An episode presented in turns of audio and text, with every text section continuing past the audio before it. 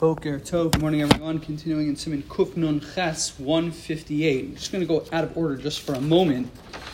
The halacha in Sifhei, the Machaber tells us, Hanotel Yadav Leperos Harezemi Gase Haruach. If someone washes their hand, does Netilas um, over fruit, so your Gase Haruach, you're considered um, haughty. Mishnah Berurah explains, Shemar You're making uh, an appearance as if you are medakdek, you're particular with mitzvahs in a situation you're you're not required. He says to Medina, lo tiknu klan leperos. We've seen that the our chazal were never instituted netilas for peros for fruit, and if a person who goes ahead and washes his hands for fruit so um, it's as if you're you're being haughty or showing. a lot. I'm so uh, careful in in uh, in uh, in mitzvahs, and he says ma the Even if you're not going to make a bracha, I'm just going to wash my hands. Um, that would be problematic. Um, the Rama explains the daka shenot lamatar schiyav it's only if a person is washing them, uh, their hands, as you feel there's some kind of halachic imperative to do this. If a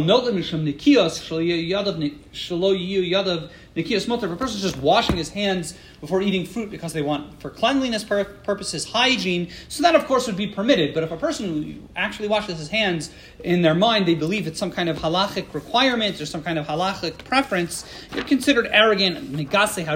Now, if we turn back to Sif Dalid, will find that there is a major exception to this halacha when it comes to Netilas Yadayim for fruit, and that is im ochel davar shetibulo be'echad mishiva mashkin. If a person eats a uh, any kind of food, whether it, Mishnah points out whether it's fruit, whether it's meat, whether it's any any kind of yarek, peros, ubasar, any type of food, if it's the type of food that has been dipped in any kind of liquid or the seven halachic liquids, if you remember, I remember I had to, I don't know why, but my ninth grade Rebbe made me memorize Yad, Shach, Yad Shachadam is the acronym.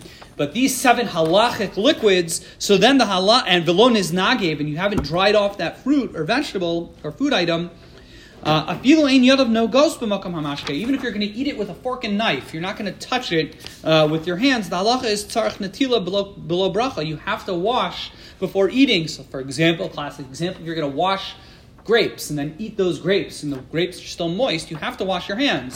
This indeed is the halacha why we wash for karpas at the Passover Seder on Pesach is because we take the potato or whatever it is that you use for karpas, we dip it in the salt water. Even though I usually eat that potato with a fork, the halacha is you must wash. The halacha is you have to wash your hands, but you don't make a make a bracha. Now, why is this halacha true, and what are the parameters of this halacha? We will, Bez Hashem, explore in days to come. Wishing everyone a wonderful day.